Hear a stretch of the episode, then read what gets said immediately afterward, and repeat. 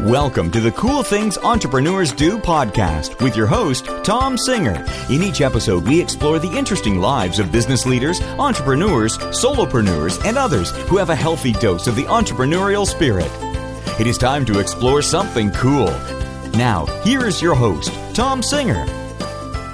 Welcome to another episode of Cool Things Entrepreneurs Do. Thank you very much for tuning in and for being part of the Cool Things Entrepreneurs Do community. In the last couple of weeks, we have had record number of downloads, and I wish I could say I knew the exact reason why the other day we had more than 3,000 downloads on a certain day, but for some reason, uh, some people are uh, listening to the show. I do know that some of the recent guests have been very good about sharing the episodes on social media, but uh, I don't know why, but listenership is up, and that just makes my day a little bit brighter. So thank you to all of you who are new listeners and who are sharing this with your friends. You can always follow us on the Facebook page or on Twitter at Cool Podcast. And as I often ask you, jump over to iTunes and leave a review if you like the show because uh, A, it makes me happy, and B, it's the way people find the show. So jump over and leave a review. So today we have a repeat guest, and I'm starting to invite more repeat guests back because in the last couple of years, they've done new and exciting and cool things in their businesses. And so today we have Lori Guest. Now, Lori was guest number 68, somewhere about two years ago. Uh, the show was still kind of new. I was still trying to find my sea legs, and she was one of the early guests on the show. But what's fun when I have people back is I don't have to follow the same questions. Because if you want to hear sort of the basics about Lori and how she became an entrepreneur, you can always go back and listen to episode 68. But when I have someone back on the show, we get to play a little bit. So I was talking to Lori before we started, and I said, you know, what direction do we want to do? Because she's an expert on customer service. She's a speaker and a trainer. She said, tells everybody that she is a Midwest farmer's daughter, but she's got kind of a cutting edge to her. And I said, where are we going to go? And she said, you know what? I have an idea just introduce me and we'll have a conversation. So I don't even know, as the host of the show, where this episode is going to go. So please welcome to Cool Things Entrepreneurs Do, or I should say, welcome back, Lori Guest. Hey, it is so great to be back. And I am excited about the surprise that I am ready to pull on you. Oh, Are I you like- ready? I, I love surprises. Well, I hope you love this one. Well, a, uh, a mutual friend told me that you are edging up on episode number 300 of the uh, Cool Things Entrepreneurs Do podcast. First of all, I better start with that. Is that a true statement? That is a true statement. In the next couple months, we're going to hit 300 episodes, which totally Wow. blows me away. congratulations that I, I don't know that that people understand really and you're too modest about it probably but that is a lot of hard work you have to find the guest you have to get them lined up you have to hope that they're interesting and then all the back end work to make it happen um, i'm just amazed i don't have a podcast show so this is what my idea is i'm hijacking yours You're ta- you're taking over cool things. I am. I'm only for this episode. I'm taking over because I don't have a podcast. I'm not sure I have the uh, self discipline that you have to have a 300 show uh, podcast. And so I thought, how could I have a podcast? I thought, you know what? I'm going to hijack Singer's podcast and I will practice on you. And so here's the deal. You're the one being interviewed. Surprise! this is great. I've always thought about having guest hosts, so uh, so I never thought that I would be the guest, but but having a guest host and, and being the guest, I'm game. I'll play. Yeah, and guest is everywhere. I I, I, I am a, a guest on the show. My last name is guest, so I guess I'm the guest interviewer, and you get to uh, be in the hot seat. So here we go. And here's the fun part.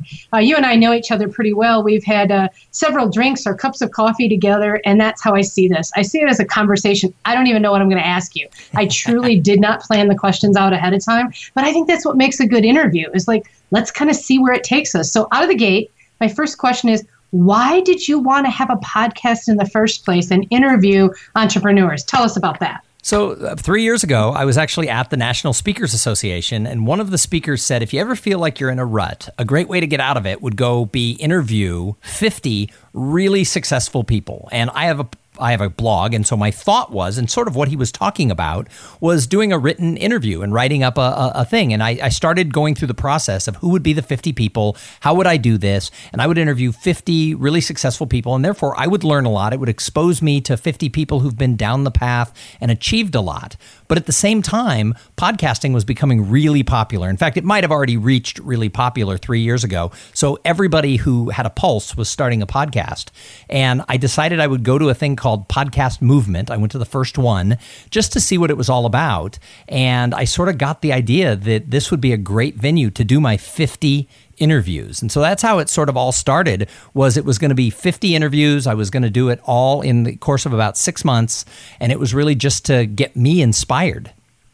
And did it get you inspired? It must have, because here you are all these episodes later. Well, it, it, has gotten me inspired. I have found that it's one of the greatest tools for learning and for connecting with people. And also, it's been really good for my business. So uh, that's why it keeps going.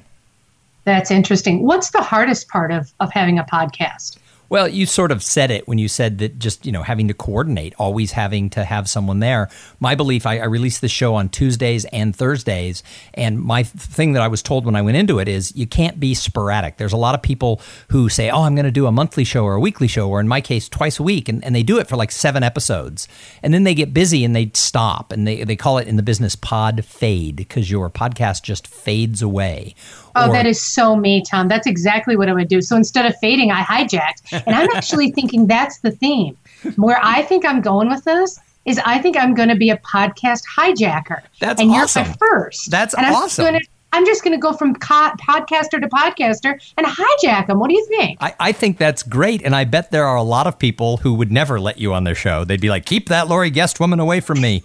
But why would they say that? Really? Well, some people are really formulatic and they want their ah. show to be a certain thing and, and they're very structured. My attitude is just what you said when we started. I try to make all these shows like we're having a conversation over a beer or a cup of coffee, no matter who I'm talking to, even if I've never never met the person. So I actually think you may have just come up with a brilliant idea that'll set you apart and make you stand out in the world of podcasting. So I say I say yeah. go for it. Yeah, I might try that. I guess the one big thing that was on my mind I really wanted to ask you, and, and I again did not give you warning, so I don't know if you can do this off the top of your head, but have you had an aha about business during an interview? Is there one that stands out where you say, wow, I sat there and went, duh, wish I had thought of it. Isn't this a cool pearl? Anything stand out? So, you know, I, I, I, would have had to have put some thought into that to be able to think. They all start to blur together a little bit. But I think overall, I don't think there's been one interview where I'm like, wow, that was the interview. But mm-hmm. I do remember when I interviewed the CEO of Ghirardelli Chocolate. And this was in the early days. It was back probably around the time you were on the show.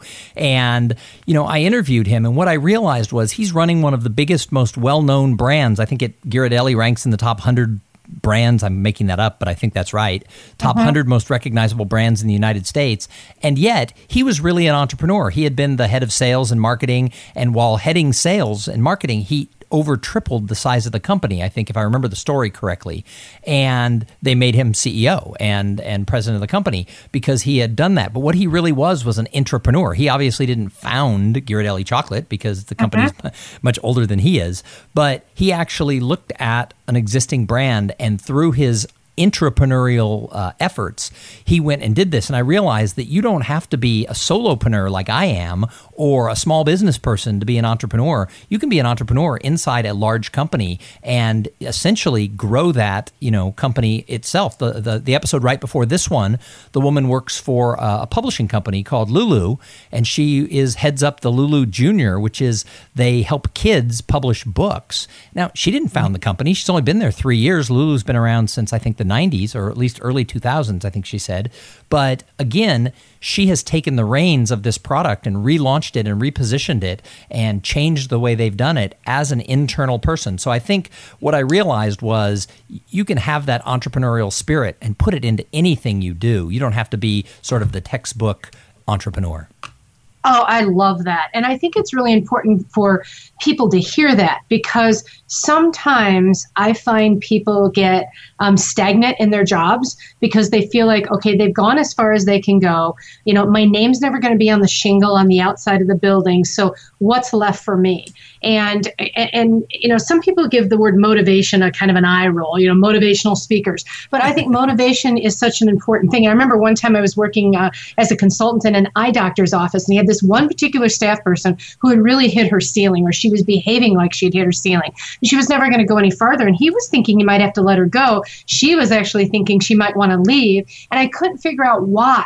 And when I dug into it farther, I found out that he wanted more from her, but he couldn't put his finger on what more meant. Like he just wanted more, not, I think it was more enthusiasm, but he couldn't put words to it. And she wanted more, but couldn't put her finger on it. And long story short, I found out that what she was really jazzed about was she used to have a merchandising job where she would decorate like, um, oh like in a clothing store where they put the clothes on the dummies and you know do all that merchandising to sell. And so i said to her how would you feel if we put you in charge of the windows here? Because they have to merchandise for eyewear as well. People don't realize that but they do.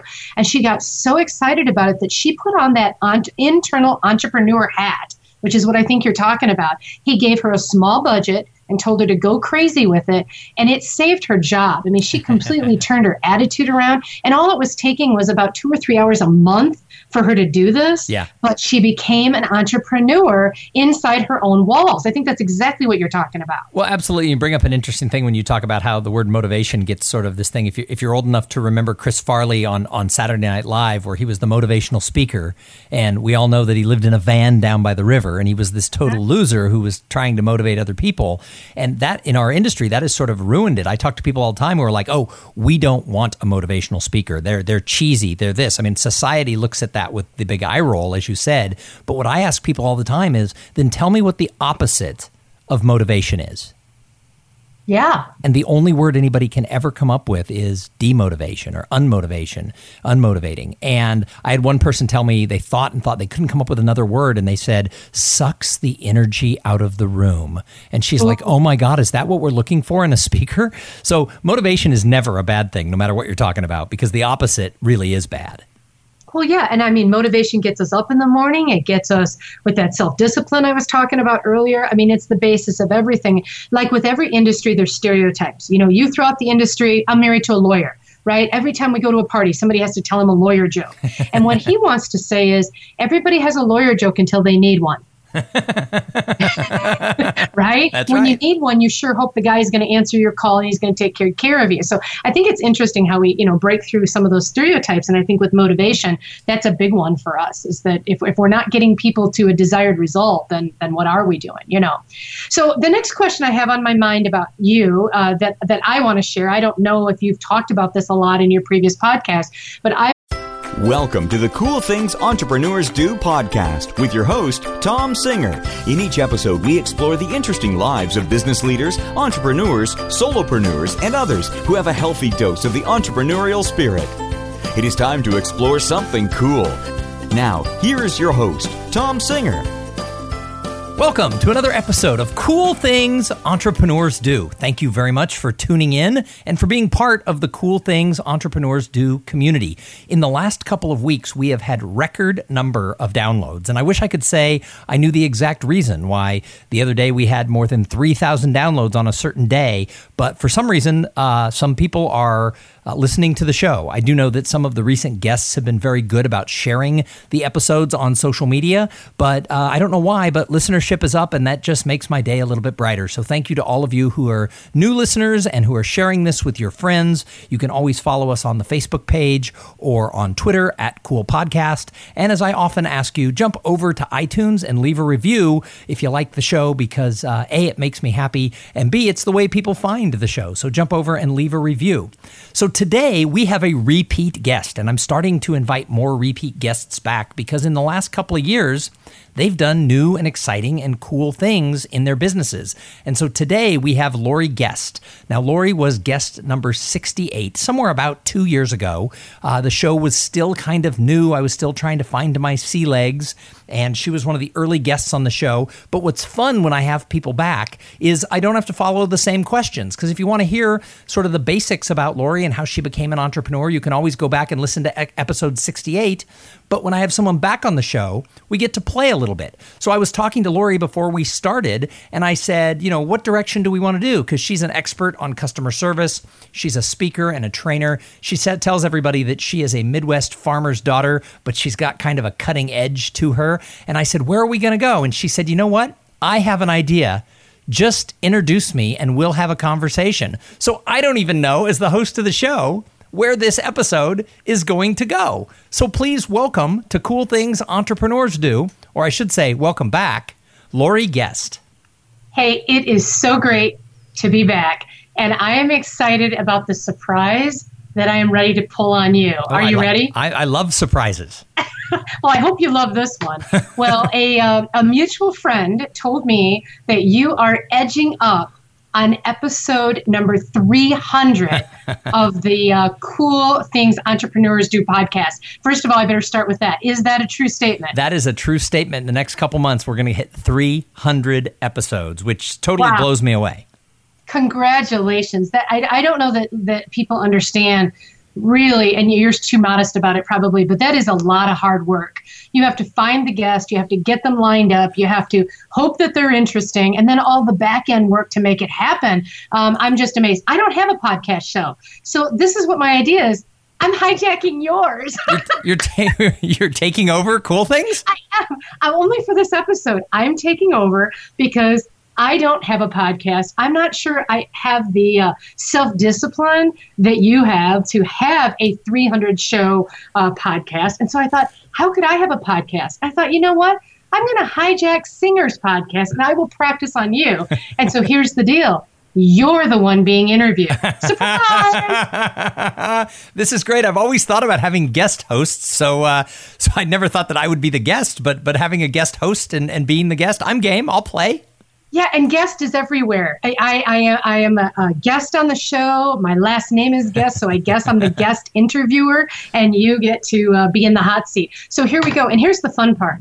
Uh, you and I know each other pretty well. We've had uh, several drinks or cups of coffee together, and that's how I see this. I see it as a conversation. I don't even know what I'm going to ask you. I truly did not plan the questions out ahead of time, but I think that's what makes a good interview. Is like let's kind of see where it takes us. So out of the gate, my first question is why did you want to have a podcast in the first place and interview entrepreneurs? Tell us about that. So, uh, three years ago, I was actually at the National Speakers Association, and one of the speakers said, if you ever feel like you're in a rut, a great way to get out of it would go be interview 50 really successful people. And I have a I have a blog, and so my thought was, and sort of what he was talking about, was doing a written interview and writing up a, a, a thing. And I, I, started going through the process of who would be the 50 people, how would I do this, and I would interview 50 really successful people, and therefore I would learn a lot. It would expose me to 50 people who've been down the path and achieved a lot. But at the same time, podcasting was becoming really popular. In fact, it might have already reached really popular three years ago. So everybody who had a pulse was starting a podcast. And I decided I would go to a thing called Podcast Movement. I went to the first one just to see what it was all about. And I sort of got the idea that this would be a great venue to do my 50 interviews. And so that's how it sort of all started was it was going to be 50 interviews. I was going to do it all in the course of about 6 months and it was really just to get me inspired. And did it get you inspired? It must have, because here you are all these episodes later. Well, it, it, has gotten me inspired. I have found that it's one of the greatest tools for learning and for connecting with people. And also, it's been really good for my business. So uh, that's why it keeps going. That's interesting. What's the hardest part of, of having a podcast? Well, you sort of said it when you said that just, you know, having to coordinate, always having to have someone there. My belief, I, I release the show on Tuesdays and Thursdays. And my thing that I was told when I went into it is you can't be sporadic. There's a lot of people who say, oh, I'm going to do a monthly show or a weekly show, or in my case, twice a week. And, and they do it for like seven episodes. And then they get busy and they stop. And they, they call it in the business pod fade because your podcast just fades away Oh, or, that is so me, Tom. That's exactly what I would do. So instead of fading, I hijacked. And I'm actually thinking that's the theme. Where I think I'm going with this is I think I'm going to be a podcast hijacker. That's and awesome. you're my first. That's and awesome. I'm, gonna, I'm just going to go from co- podcaster to podcaster and hijack them. What do you think? I, I think that's great. And I bet there are a lot of people who would never let you on their show. They'd be like, keep that Lori Guest woman away from me. But why would they say that? Really? Well, some people are really formulatic and they want their ah. show to be a certain thing and, and they're very structured. My attitude is just what you said when we started. I try to make all these shows like we're having a conversation over a beer or a cup of coffee, no matter who I'm talking to, even if I've never never met the person. So I actually think you may have just come up with a brilliant idea that'll set you apart and make you stand out in the world of podcasting. So I say I say yeah. go for it. Yeah, I might try that. I guess the one big thing that was on my mind I really wanted to ask you, and, and I again did not give you warning, so I don't know if you can do this off the top of your head, but have you had an aha about business during an interview? Is there one that stands out where you say, wow, I sat there and went, duh, wish I had thought of it. Isn't this a cool pearl? Anything stand out? So, you know, I, I, I, would have had to have put some thought into that to be able to think. They all start to blur together a little bit. But I think overall, I don't think there's been one interview where I'm like, wow, that was the interview. But mm-hmm. I do remember when I interviewed the CEO of Ghirardelli Chocolate. And this was in the early days. It was back probably around the time you were on the show. And, you know, I interviewed him. And what I realized was he's running one of the biggest, most well known brands. I think it, Ghirardelli ranks in the top 100 brands. I'm making that up, but I think that's right. Top uh-huh. 100 most recognizable brands in the United States. And yet, he was really an entrepreneur. He had been the head of sales and marketing. And while heading sales and marketing, he over tripled the size of the company, I think, if I remember the story correctly. And they made him CEO and, and president of the company because he had done that. But what he really was was an entrepreneur. He obviously didn't found Ghirardelli Chocolate because the company's uh-huh. much older than he is. But he actually looked at an existing brand and through his entrepreneurial uh, efforts, he went and did this. And I realized that you don't have to be a solopreneur like I am or a small business person to be an entrepreneur. You can be an entrepreneur inside a large company and essentially grow that, you know, company itself. The, the, the episode right before this one, the woman works for a, a publishing company called Lulu, and she is heads up the Lulu Junior, which is they help kids publish books. Now, she didn't found the company. She's only been there three years. Lulu's been around since I think the 90s or at least early 2000s, I think she said. But again, she has taken the reins of this product and relaunched it and repositioned it and changed the way they've done it as an internal person. So I think what I realized was you can have that entrepreneurial spirit and put it into anything you do. You don't have to be sort of the textbook entrepreneur. Oh, I love that. And I think it's really important for people to hear that because sometimes I find people get um, stagnant in their jobs because they feel like, okay, they've gone as far as they can go. You know, my name's never going to be on the shingle on the outside of the building. So what's left for me? And, and, and, you know, some people give the word motivation a kind of an eye roll, you know, motivational speakers. But I think motivation is such an important thing. I remember one time I was working uh, as a consultant in an eye doctor's office, and he had this one particular staff person who had really hit her ceiling, or she was behaving like she had hit her ceiling. And She was never going to go any farther. And he was thinking he might have to let her go. She was actually thinking she might want to leave. And I couldn't figure out why. And when I dug into it farther, I found out that he wanted more from her, but he couldn't put his finger on what more meant. Like he just wanted more, not, I think it was more enthusiasm, but he couldn't put words to it. And she wanted more, but couldn't put her finger on it. And long story short, I found out that what she was really jazzed about was she used to have a merchandising job where she would decorate like, um, oh like in a clothing store where they put the clothes on the dummies and you know do all that merchandising to sell. And so i said to her how would you feel if we put you in charge of the windows here? Because they have to merchandise for eyewear as well. People don't realize that but they do. And she got so excited about it that she put on that on- internal entrepreneur hat which is what i think you're talking about. He gave her a small budget and told her to go crazy with it. And it saved her job. I mean, she completely turned her attitude around. And all it was taking was about two or three hours a month for her to do this. Yeah. But she became an entrepreneur inside her own walls. I think that's exactly what you're talking about. Well, absolutely. You bring up an interesting thing when you talk about how the word motivation gets sort of this thing. If, you, if you're old enough to remember Chris Farley on, on Saturday Night Live, where he was the motivational speaker, and we all know that he lived in a van down by the river, and he was this total loser who was trying to motivate other people.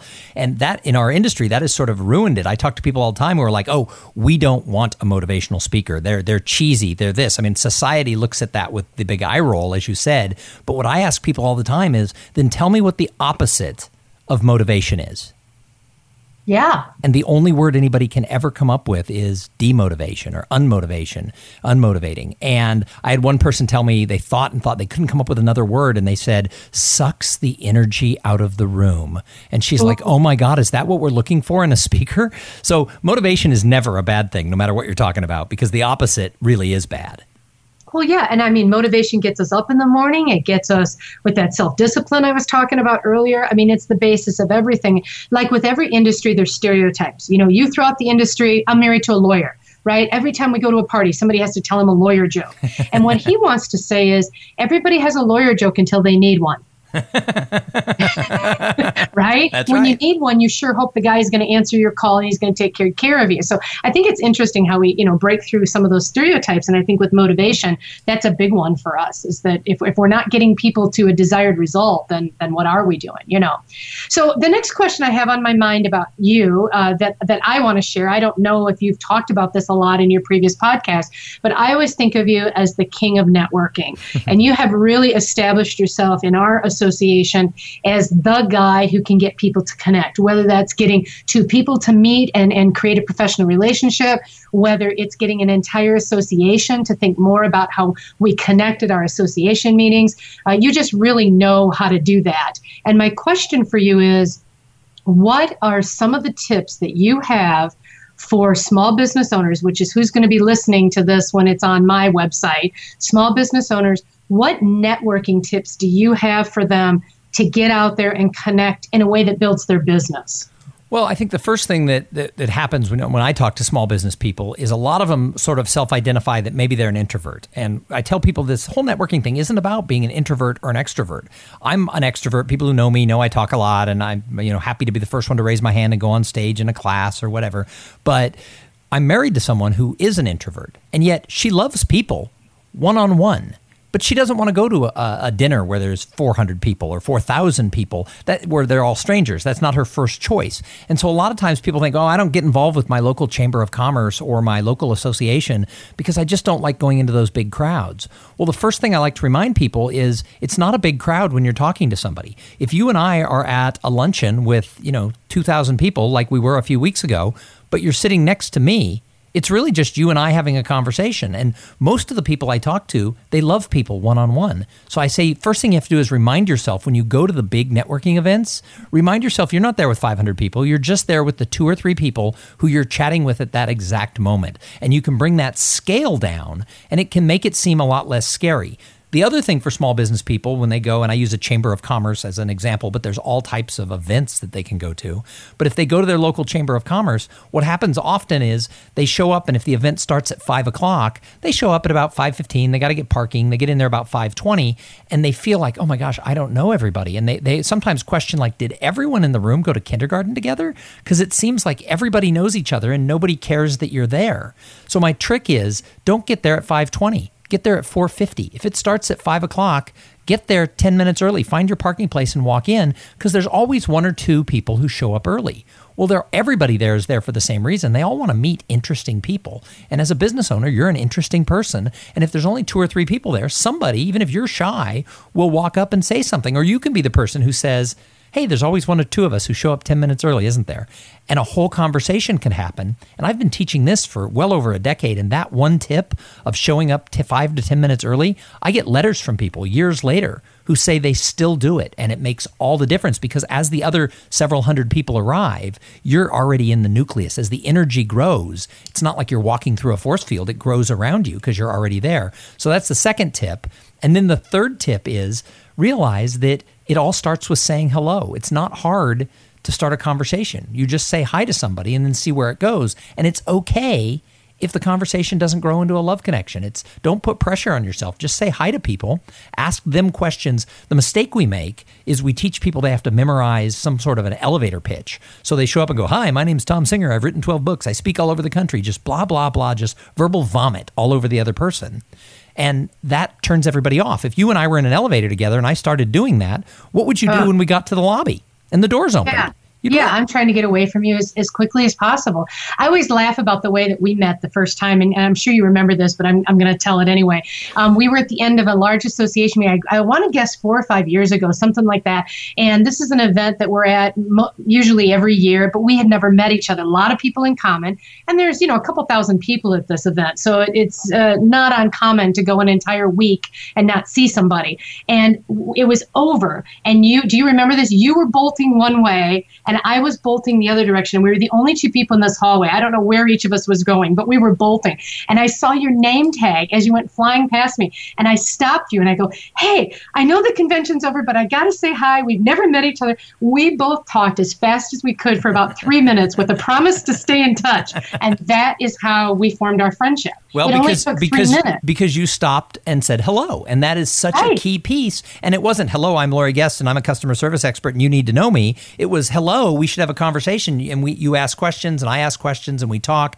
And that's the the thing is that if you lead with an elevator pitch, the people are going to be like, "Great, thanks, Lori. I'll talk to you later." But if oh, you if yes. you if you lead with questions, say hello, and then lead with a few questions. And the best question a small business person can ask another small business person when they're at some sort of a of a function, some sort of a civic event or whatever, is why did you come to this event? What did you hope to get out of it?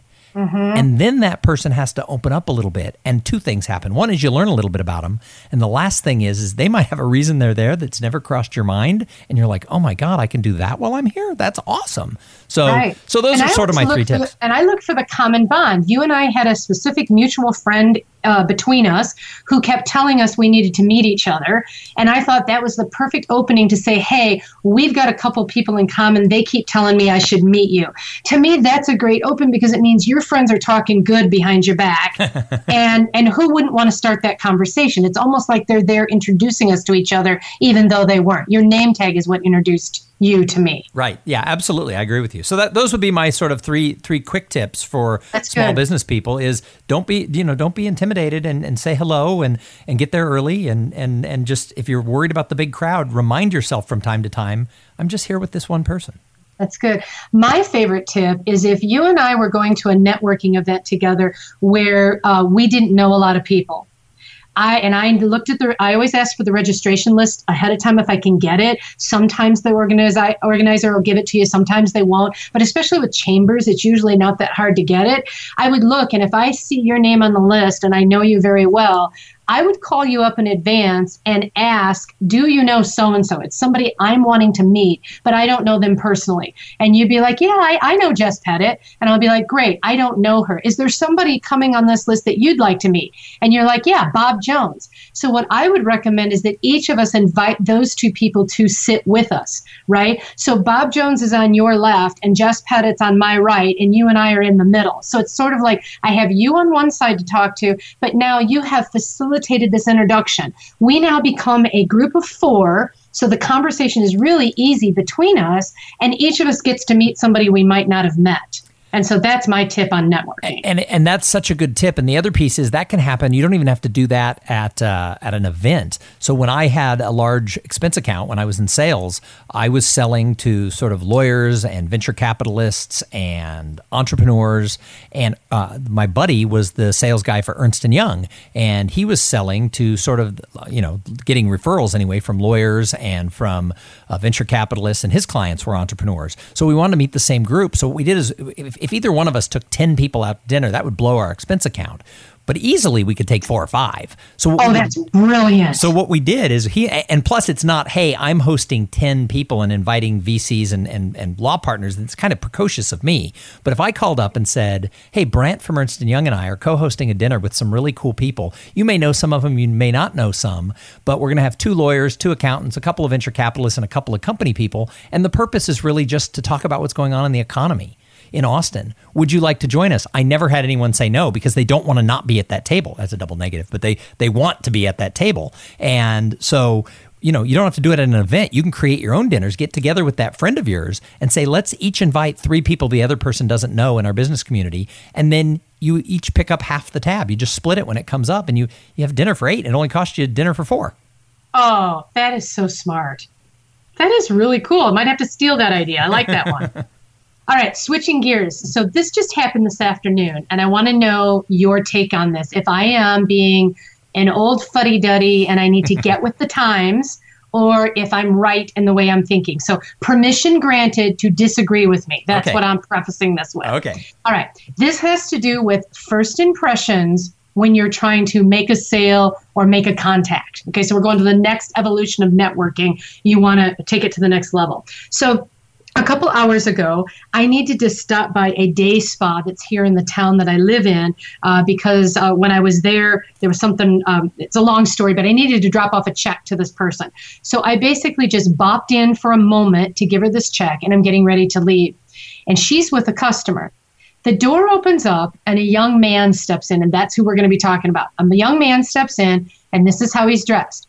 He has khaki shorts on, tennis shoes, a plaid shirt that's untucked, and he has the, a half of an iced coffee drink in his hand with a straw. He's a very attractive young man. Uh, you can tell he's a business person, but he just dresses like he's going shopping, is how he looks. He steps in and he says to the spa owner that he just wanted to stop by and say hi because he's a new insurance agent in the area and he wanted to drop off his card and say hello. So she's got a customer in the chair. I'm obviously standing there doing something. He interrupts with the look that I just described, and he's dropping off his business card to try to hopefully create a connection. He's an entrepreneur looking to get business.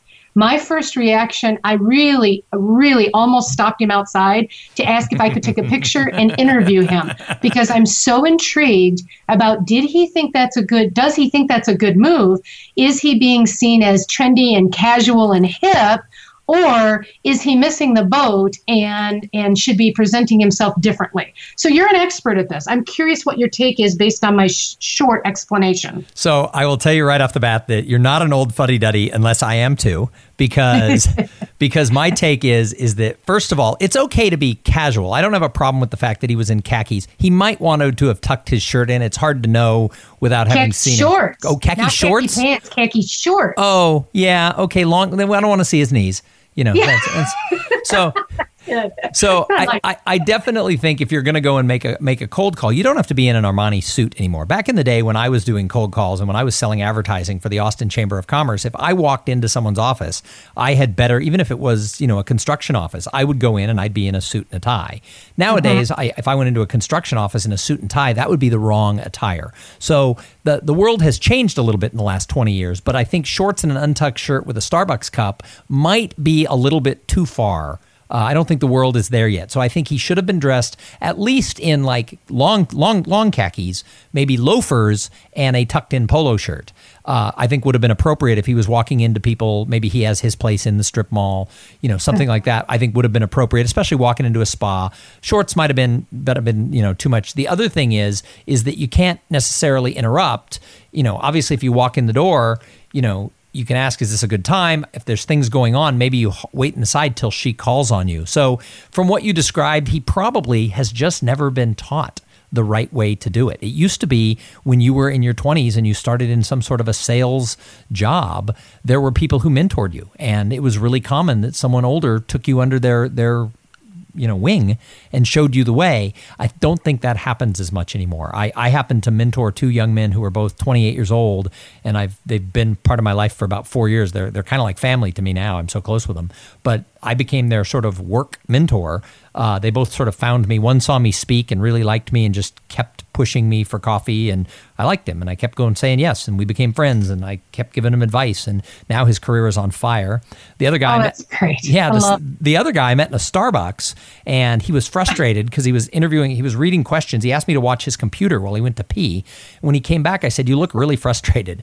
And he said, "I'm interviewing for a job and they've sent sample questions and I'm I don't know what they mean." And he was overthinking it. And I told him, "You just hit the lotto, dude. I I probably know the answer." So I spent a half hour coaching him and he got the job. So Oh my gosh, that's a good story. yeah, and, and he was new to town, so he's like, I got to buy you a drink. And, you know, I'm like his dad, right? It's like, yeah, you can buy me a drink. And he was new to town, so I introduced him to the other guy who I knew who was his age and also ambitious.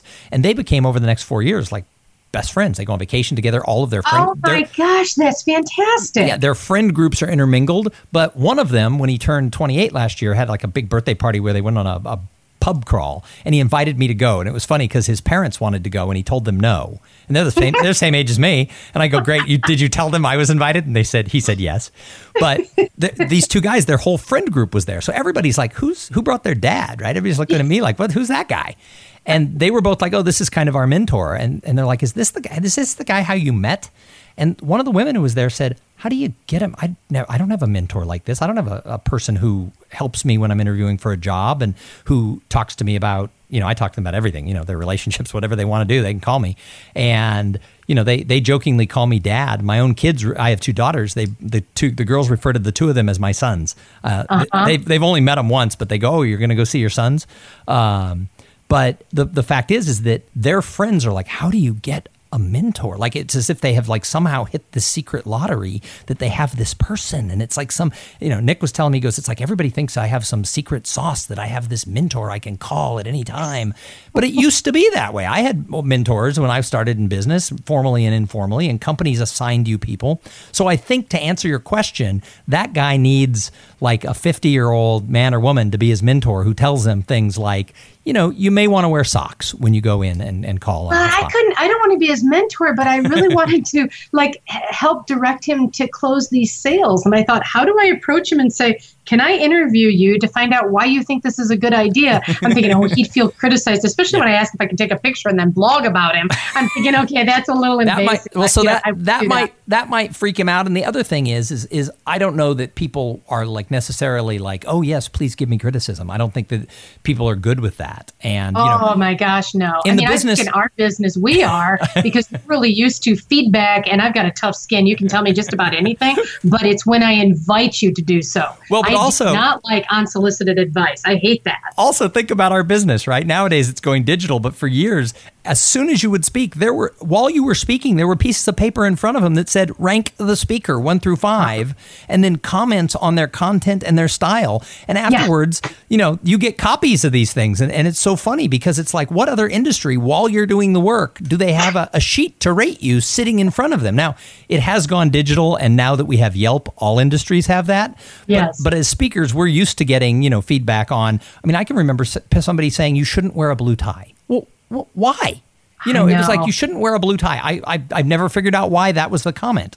But I don't understand why they pick on clothing. I did a, a, hospital event one time and I wore my very favorite dress. My husband had bought it for me. I thought it looked beautiful on, and I'm a bigger gal, so I'm already sensitive about what how I look anyway. And two people out of 500 wrote, "She should never wear that dress again," and they ruined that dress for me. I could never take it out of the closet again. And it was only two people out of 500, and they were probably jealous about something totally different other than my dress. Well, right? if you said something to this young man, he probably, if you were like, maybe you shouldn't walk in with your star. He might stop going to Starbucks, and then Starbucks stock would crash. You know, so.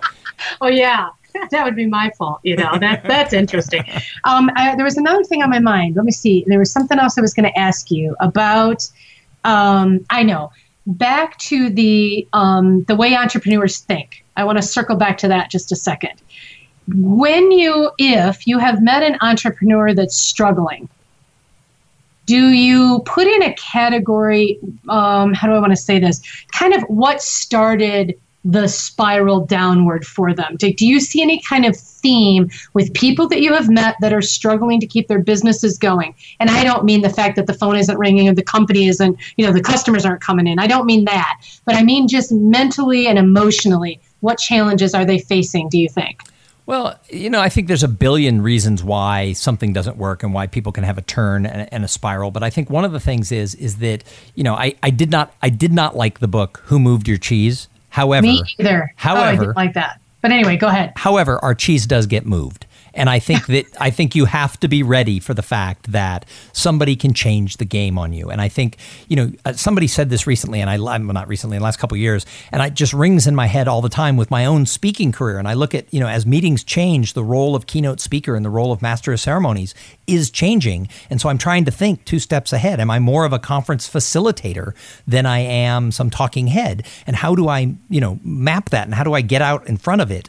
But somebody said one time that you don't want to be blockbuster in a Netflix world. Yeah. And I thought, oh God, that's like the best analogy. I don't I don't know who to attribute it to, but I was like, that has rung in my head for a couple of years that you don't want to be blockbuster in a Netflix world. And I think when we look at people who struggle, somehow their cheese moved. And when you hear the story of Blockbuster, somebody came early on and said, "Hey, we should, you know, offer this too." And the executives and the board said, "Come on, people don't want that." You know, that's a small percentage of people who want their stuff mailed to them. We're never going to be in trouble because of Netflix. Well, somebody saw it inside because he presented that we should copy it. And so I'm I'm very conscious of the fact that that cheese can move and I can't blame anybody. So I have to be, you know, constantly on guard for is the cheese still there? Mm-hmm. And I think it's true the whole idea about the blame. I can sit here as long as I want saying, "Well, we're going to be a video store and we're going to we're going to make people come and we're going to entice them to come." But sooner or later, you, you you know if you can get in front of that change it'd be even better to be the first to recognize you know that this is a change i need to make i think that's a very healthy way of thinking being flexible and willing to change with the times yeah and i think that's what gets people in trouble is when they hold on to i've always done it this way and it's always worked so it's going to be fine and it might be fine but it might not be so I, I, I think from my observation that's when i see someone who's struggled it's often the fact that they just weren't ready to pivot Mm-hmm. Very interesting. Well, can you think of anything I should have asked you as an interviewer of you? What should I have asked you that I didn't? Oh gosh, I don't know. I wasn't. I wasn't even ready to be ready to be interviewed. But you know, the last two questions I always ask everybody who's on the show is, "Who else do you admire?" And then the second question is, "What do you do to give back to the greater good?" So maybe you should throw those back on me because I make everybody else answer them. Oh, I like those. So the first one is something about who do you, who else do you admire? Yeah, because I always say that I think that I always think that entrepreneurs are observers, and I'm not pandering when I say one of the people who I really admire is Lori Guest. Oh, and oh yeah, you're pandering. Come on, we got to edit that one out. no, and the reason I the reason I the reason I say that is in the 5 years that I've known you, your business has grown and you have not been shy about the fact that you do things your way. You don't oh. listen to the people in our industry who says, "Oh, you have to have this or you must do that or you must look this way." You uh-huh. you do it your way and you position yourself as, you know, a little bit of a zig when other people zag and it's worked for you and at the same time, I also know that you work really hard. And I think that, you know, I admire that. People who work really hard and get results. I, I just can't not, there's my double negatives again. I have to admire that oh, art, that, that, work ethic. So my biggest aha for this year that's worthy of sharing is is uh, I have a hot dog cart analogy. So bear with me for a second.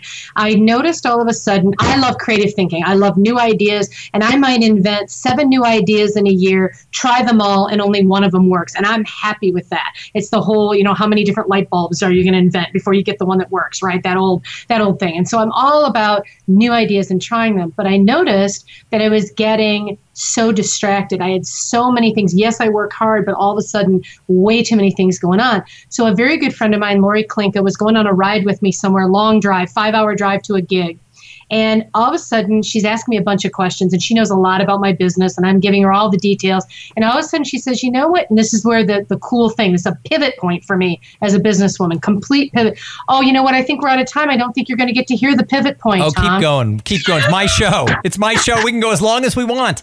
No, I'm just kidding. I was totally putting a cliffhanger in there so that people have to tune in for the next one. No, I'm kidding. So here's my pivot point. She says to me, You know what? You kind of might remind me of a Tiger Woods who has spent her entire life working towards a goal. Practice, practice, work, work. And now you're ready to tee it up in the Masters. And instead of hitting the ball down the fairway, and concentrating on what you have going on that's going to be a moneymaker, this is what you're saying. You know, it'd be really cool is if I had a hot dog cart and I went out into the gallery and I sold hot dogs in the gallery and there'd be four kinds of mustard. It would be so cool. And we could decorate the cart and there could be lights and there could be this. And as she's talking, I'm not kidding, Tom, I thought to myself, oh my gosh, that hot dog cart idea is a really good idea. I'm like getting excited. And she said, you should forget about the hot dog cart and keep your butt in the fairway. And I'm a golfer. I totally get that. And I remember watching Tiger Woods play golf once at one of the US Opens. And it was in the high heyday of his career. And after he had played 18 holes of golf on the day before the, the final, instead of going back to his hotel room, he went to the driving range and he hit balls for another hour on the driving range. Focus and hard work, focus and hard work. So for the next three hours of the drive, all we did was list out my hot dog carts. Things I was doing and spending time and money on that wasn't generating the hope of income in the near future to build my business. And we came up with eight of them. I had eight hot dog carts. And she made me promise that I would go home the very next day and start calling the people that were involved in these hot dog carts and tell them the deal's off.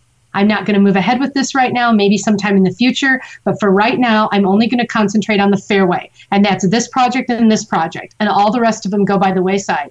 Pivotal point because all of a sudden my calendar opened up, my time, my resources, everything. So my my point in bringing all this up is I think every entrepreneur needs to stop for a second and say, am I going to be in the fairway or am I going to be selling hot dogs? Mm. That's awesome. That is an awesome analogy. It's great. And I'm just thinking how cool four different kinds of mustard would be with your hot dog. I like mustard. I know. And so the second question you ask when you finish is tell me what it is again. It's what do you do to give back to the greater good? Oh, that's a good one. What yeah. do you do, Tom, to give back to the greater good? Well, I believe that entrepreneurs want to do more than make money. And trust me, I, I want to make money. But I also think they, they want to leave something behind that says I did I did good here. You know, I made that. And as as a lot of people know, and I've talked about it on this show before, my daughter Kate was born with kind of a somewhat rare medical condition where the bones in her her skull had fused together before she was born, and they they didn't diagnose it like they should have. It should have been diagnosed before birth, certainly right after birth. And we kept asking. Her head kind of had a funny shape, and we kept asking, and they kept saying heads are funny. And I remember the doctor saying, "Go to the mall and look at people's heads. They're all shaped differently." And so now every time I go to the mall, I look and go, "God, look at that person's head. Oh my gosh, look at that! Wow." you know, that guy's got a noggin on him. So the doctor kept saying it was fine. And around four, four and a half months, the doctor said, well, maybe it's not. Let's do a CAT scan. It's, I'm sure it's not this thing. And, and of course it was. It was called sagittal synostosis. And the, the, the head is five free floating plates, and two of hers were joined. So they would never, her, her head could never grow sideways. It could only grow front and back as her brain grew. And it was scary. It was horrible. It was uh, easily the worst thing we ever went through in our lives. And in a very short amount of time, we had to make a decision to do nothing and, and raise a kid with a serious socially limiting handicap, maybe some brain damage from the pressure going on in the skull or we could do surgery where they would remove most of the cap of her skull before she turned six months old, which was five or six weeks away. And we opted to do that, even though there were risks, because that's what 16 year old Kate would have hoped we would have done if there was something we could have done to not have her have a, a really bad defect uh, we realized that as an adult, she would say, Why didn't you take that risk? And so we did, and it all turned out great, and we felt very fortunate. And when I started speaking professionally, I still had a full time job. So the money from speaking was like a trip to Europe for the family. It was cool.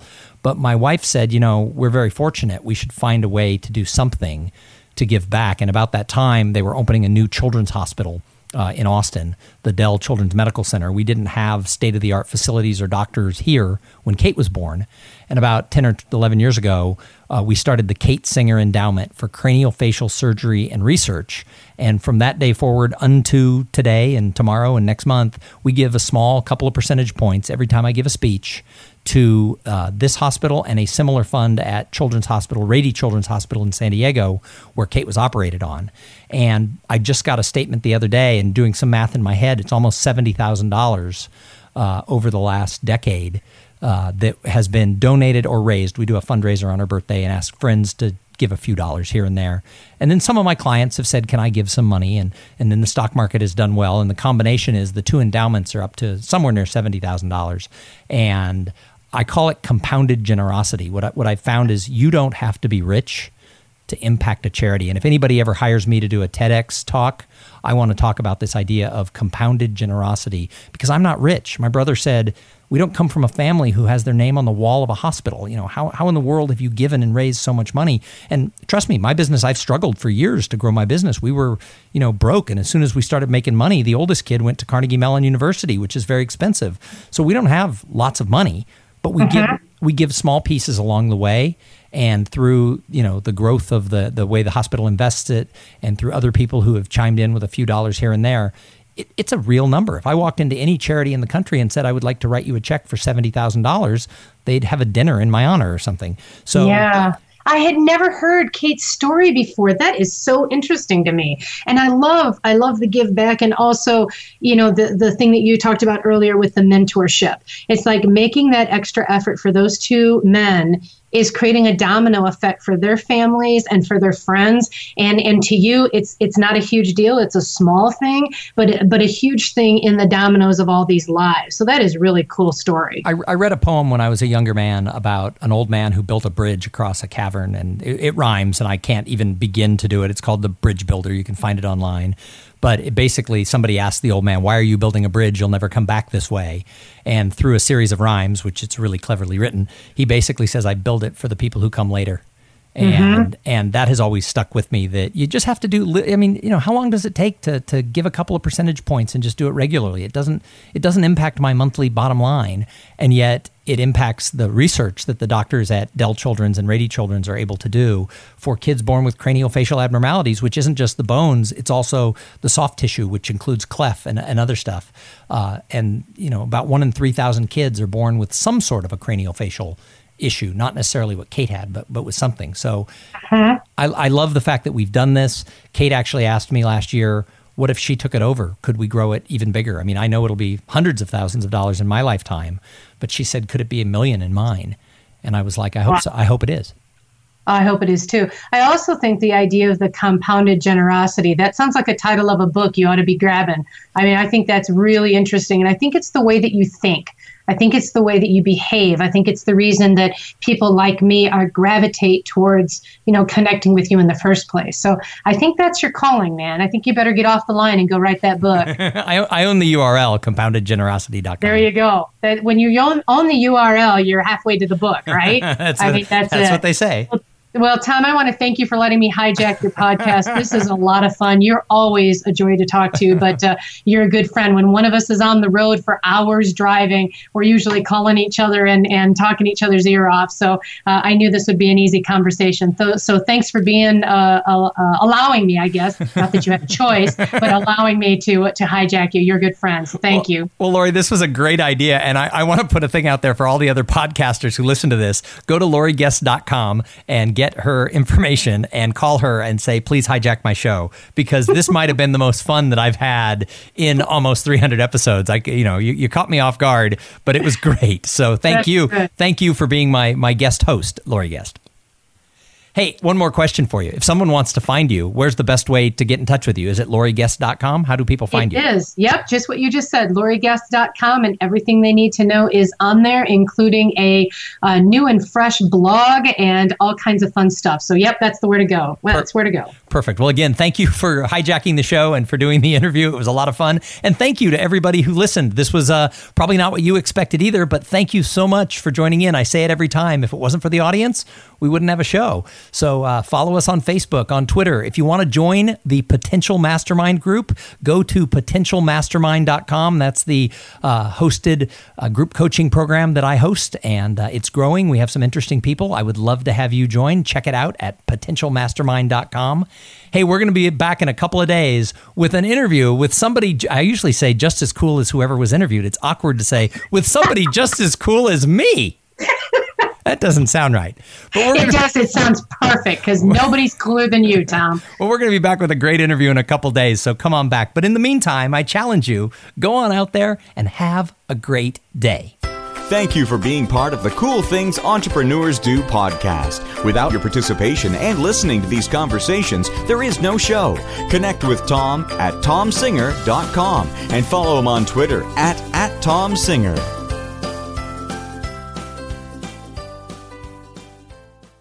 This podcast is a part of the C Suite Radio Network. For more top business podcasts, visit c-suiteradio.com.